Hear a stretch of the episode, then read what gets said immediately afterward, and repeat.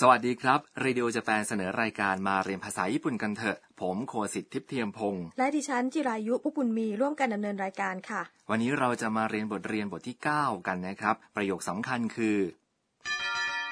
何時からですか แปลว่า ตั้งแต่กี่โมงคะ ตัวเอกของบทเรียนของเราคือแอนนานักศึกษาต่างชาติจากประเทศไทยนะคะ วันนี้ศาสตราจารย์ซูซูกิมีประกาศจะแจ้งให้ทราบในชั้นเรียนค่ะ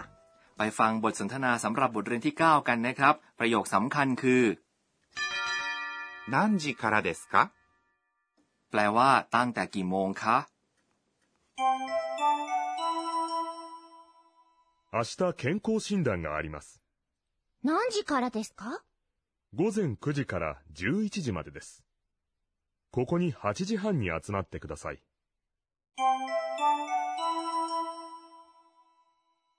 มาฟังคำอธิบายกันครับศาสตราจารย์ซูซูกิประกาศว่า 明日健康診断があります。 แปลว่า พรุ่งนี้มีการตรวจสุขภาพครับ 明日 แปลว่า พรุ่งนี้ 健康診断 ประกอบด้วยสองคำครับ คือ 健康 แปลว่า สุขภาพ และ 診断 หมายถึงการตรวจ が คือคำช่วยที่บ่งชี้ประธานของประโยคครับ あります。 แปลว่า มี หรือจะมี เราสามารถใช้คำว่าอาริมัสได้ทั้งในกริยารูปปัจจุบันหรือรูปอนาคตนะครับ แล้วแอนนาถามว่า 何時からですか แปลว่า ตั้งแต่กี่โมงคะ และนี่คือประโยคสำคัญของวันนี้นะครับ 何 แปลว่า อะไร และจิหมายถึง โมง หรือ นาฬิกาครับ เมื่อนำสองคำนี้มารวมกันนั่นจิแปลว่า กี่โมงคาระหมายถึง ตั้งแต่ ซึ่งเป็นคำช่วยที่บ่งชี้จุดเริ่มต้นของช่วงเวลาใดเวลาหนึ่ง หรือสถานที่หนึ่งครับ this คือคำสุภาพที่พูดเมื่อจบประโยค ต่อท้ายด้วยคำว่า か คือคำช่วยที่ทำให้รูปประโยคกลายเป็นประโยคคำถามครับ แล้วอาจารย์ซูซูกิตอบว่า 午前9時から11時までです。 แปลว่า ตั้งแต่ 9 โมงเช้าถึง 11 โมงครับ 午前 แปลว่า ก่อนเที่ยงครับ ส่วนคำว่า หลังเที่ยงคือ 午後9時 แปลว่า9โมง ประกอบด้วยเลข9คุและจิแปลว่าโมงหรือนาฬิกานะครับ ก่อนหน้านี้เราได้เรียนรู้ว่าเลข9คือคิวหรือคุ เราไม่พูดว่าคิวจิหรือคะ ไม่ครับ เมื่อเลข9ตามด้วยคำว่าจิเราพูดว่าคุจิในทำนองเดียวกันนะครับ เราพูดว่า4โมงหรือ4時ไม่ใช่โยนจินะครับ ต่อไปคำว่าคาระแปลว่า ตั้งแต่ ตามที่ได้เสนอไปแล้วก่อนหน้านี้นะครับ ว่าคำนี้คือคำช่วยบ่งชี้จุดเริ่มต้นครับ11時แปลว่า 11โมงมาเดแปลว่า ถึงคำนี้เป็นคำช่วยที่บ่งชี้จุดสิ้นสุดของช่วงเวลาหนึ่งหรือสถานที่หนึ่งครับ 11 คือ จูอิจิ มาจากจู คือ 10 และอิจิ ที่แปลว่าหนึ่งถูกไหมคะ ราะฉะนั้นคำว่า 12 จูนิ มาจากจูและนิ ที่แปลว่า 2 ใช่ไหมคะ ถูกต้องแล้วนะครับ ครับ แล้วศาสตราจารย์ซูซูกิพูดต่อว่า ここに8時半に集まってください。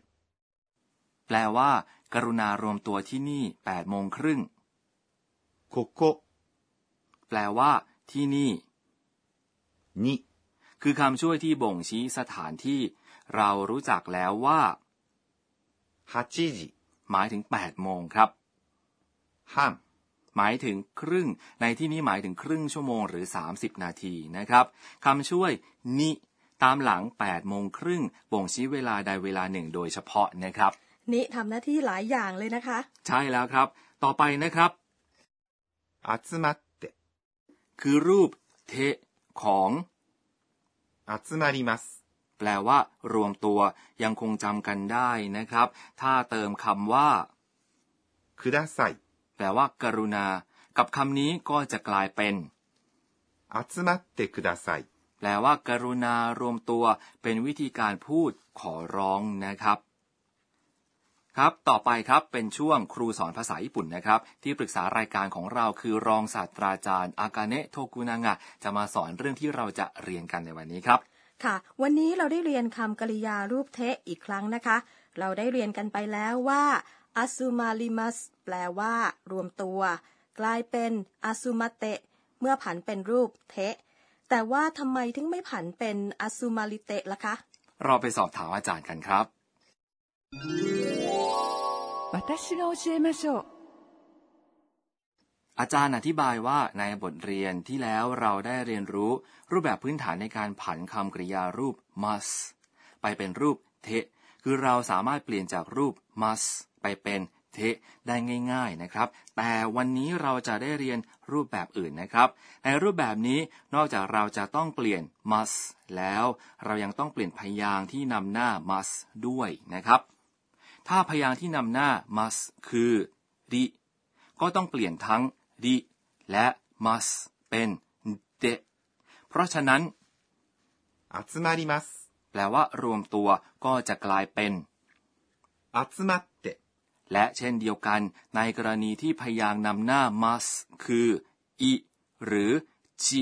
ก็เปลี่ยนทั้งอิหรือจิและ must ให้กลายเป็นเตนะครับ ต่อไปครับ ถ้าพยางค์ที่นำหน้า must คือมิ นิหรือบิก็ต้องเปลี่ยนพยางค์นั้นๆ และมัสให้เป็นนเดตัวอย่างเช่นโยมิมัสแปลว่าอ่าน กลายเป็นยนเดครับกฎเหล่านี้เดี๋ยวจะมีเพลงช่วยจำนะครับ ต่อไปครับ ถ้าพยางค์ที่นำหน้ามัสคือคิก็จะต้องเปลี่ยนพยางค์นั้นและมัสให้เป็นอิเตดังนั้น 聞きます。 แปลว่า ฟังก็จะกลายเป็น 聞いて。 ถ้าพยางค์ที่นำหน้า must คือกิก็ต้องเปลี่ยนพยางค์นั้นและ must ให้เป็นอิเดดังนั้น 急ぎます。 แปลว่า รีบจะกลายเป็น 急いで。 แต่ 行きます。 แปลว่าไปเป็นกรณี ยกเว้นสำหรับกฎข้อนี้นะครับคำกริยานี้จะกลายเป็นอิเตครับ ต่อไปเชิญรับฟังเพลงเพื่อการจำการผันกริยาเป็นรูปเทะทั้งหมดเลยนะครับ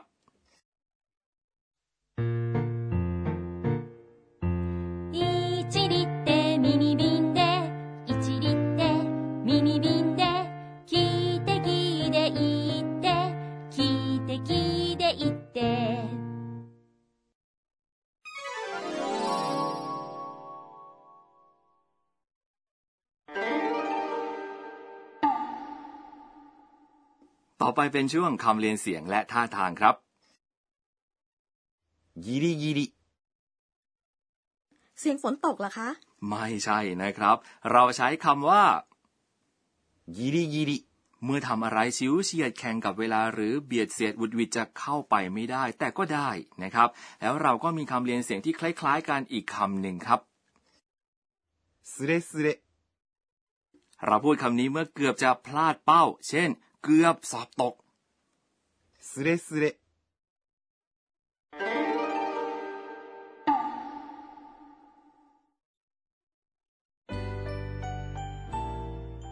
ต่อไปคือช่วงบันทึกของแอนนา เอตโยูสำหรับคนญี่ปุ่นนั้นเลขบางตัวถือว่าเป็นโชคร้ายนะคะ เลขสี่คือชิ ออกเสียงแบบเดียวกับคำที่หมายถึงความตาย ส่วนเลข 9 คือคุ ออกเสียงเหมือนคำที่แปลว่าความทุกข์ เพราะฉะนั้นโรงแรมและโรงพยาบาลบางแห่ง มักหลีกเลี่ยงห้องหมายเลข 4 และ 9 กันค่ะ ครับและทั้งหมดนี้คือบทเรียนบทที่ 9 ครับ ค่ะ ครั้งต่อไปแอนนาจะไปตรวจสุขภาพค่ะสำหรับวันนี้ สวัสดีครับะ